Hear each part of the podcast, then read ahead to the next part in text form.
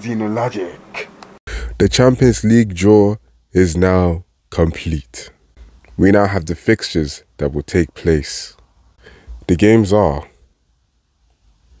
RB Leipzig versus Manchester City, Club Brugge versus Benfica, Liverpool versus Real Madrid, AC Milan versus Tottenham Hotspur, Eintracht Frankfurt versus Napoli, Borussia Dortmund versus Chelsea, Inter Milan versus Porto, and PSG versus Bayern Munich.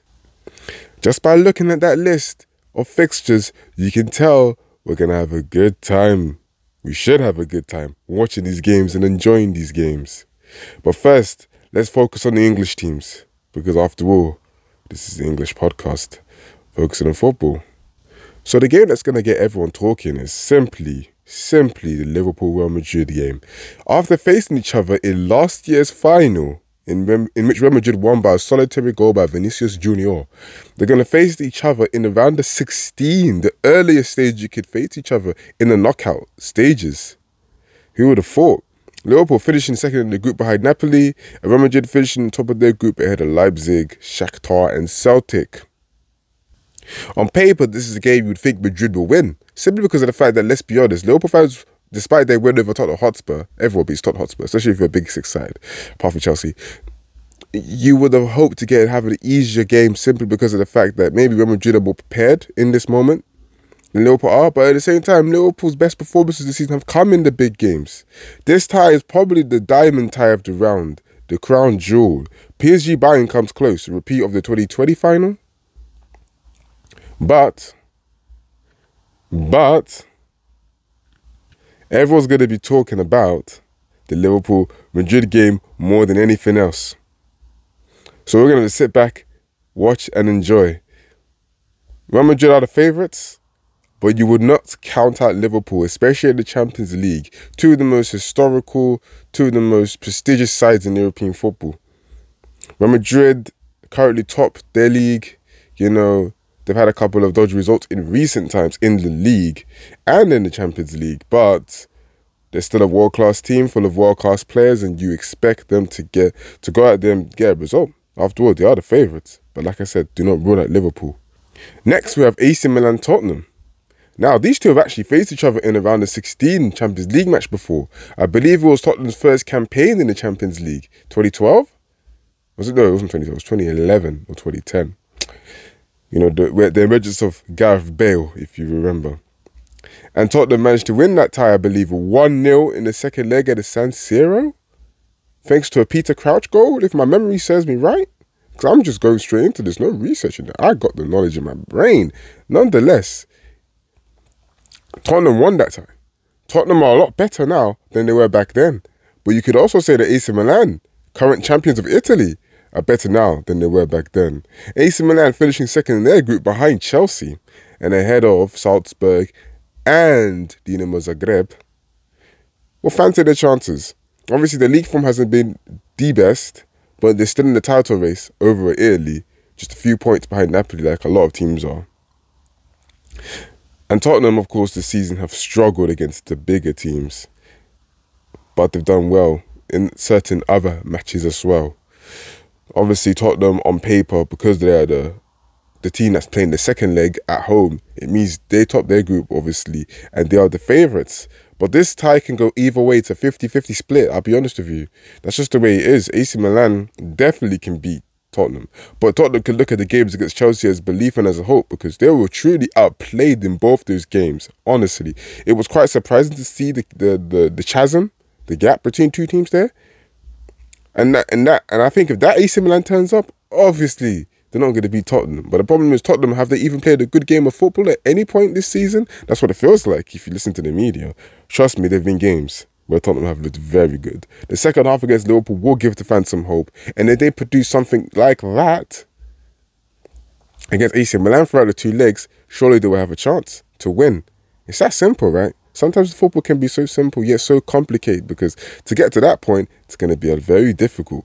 But I think with Conte's Tottenham, they just need to be able to free the shackles a bit and not start games so pedestrian to the point where they're always behind, like what's been happening recently. Because if this happens in AC Milan time, AC Milan time, there will be plenty of time to maybe come back. But you want to start on the on the front foot simply because of the key word momentum. It's all about momentum in these ties. Next, we have Borussia Dortmund versus Chelsea. Christian Pulisic's homecoming. Now, this is a tie where I think Chelsea have the upper hand in, despite their weak league form, the weak form recently. Dortmund have been struggling almost as much as Chelsea have. If you look at the league campaign, so just for that, I feel like this tie could go either way. And both these teams could see this as opportunity to, to ignite their season if the season hasn't already been lit by the time they face each other. So, all in all, this one's another one that's quite tough to tell. But I think Chelsea might have the upper hand if all their players are back fit and firing again. And Potter can get the right team out there to successfully develop a performance capable of winning the tie. Dortmund, on the other hand, you could say similar. But I feel like this is a tie more in Chelsea's hands, unfortunately. Lastly, for the English sides, we have Manchester City, well, Leipzig, Manchester City. They faced each other beforehand and I in the group stages last year. Obviously, Nkunku put an absolute masterclass, delivered a hat trick, but obviously that game didn't matter as I believe Man City won 6 3 or something crazy like that, you know? But um, yeah, as we know, um, Leipzig reached the semi-finals in 2020. Of course, that Leipzig team that reached the semi-finals back in 2020 isn't quite the same team that they are now. Of course, along with Dortmund, they've been up and down in the Bundesliga. It may be slightly worse. I think they stand like sixth or seventh in the league. And you could say that despite having players like Nkunku in their team, they're not as quite as threatening as they once were. Man City, I really don't have much to say, just like I didn't have much to say about their group stage campaign. They should win this comfortably.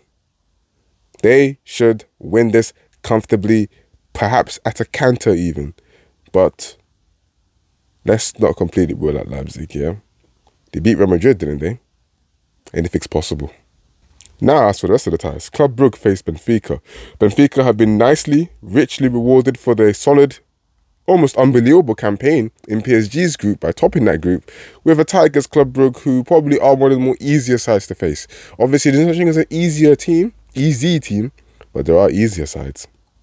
And I think Benfica will very much settle club for Club Brugge over a Liverpool, over a AC Milan, over a bloody PSG. Well, they can't, they couldn't get PSG. Inter Milan, sorry. Frankfurt face Napoli. This could have easily been Tottenham, guys. This could have easily been Tottenham. Thankfully, Højbjerg's last minute goal put pay to that, and instead Frankfurt will face Napoli. This game, this match, it's a very interesting one. Napoli are winning this game. If Napoli continue on this run of form that they've been in, they're going to win this game. Probably at a canter as well. Napoli have surprised a lot of people, like I said before. Napoli have surprised a lot of people this season. Let's see if they can keep surprising people. If they do, they're going to go far in this tournament. They've been given a favourable tie here. Let's see if they can make it happen and make it work. Sorry, Frankfurt. I know you guys are Europa League champions and all that kind of stuff.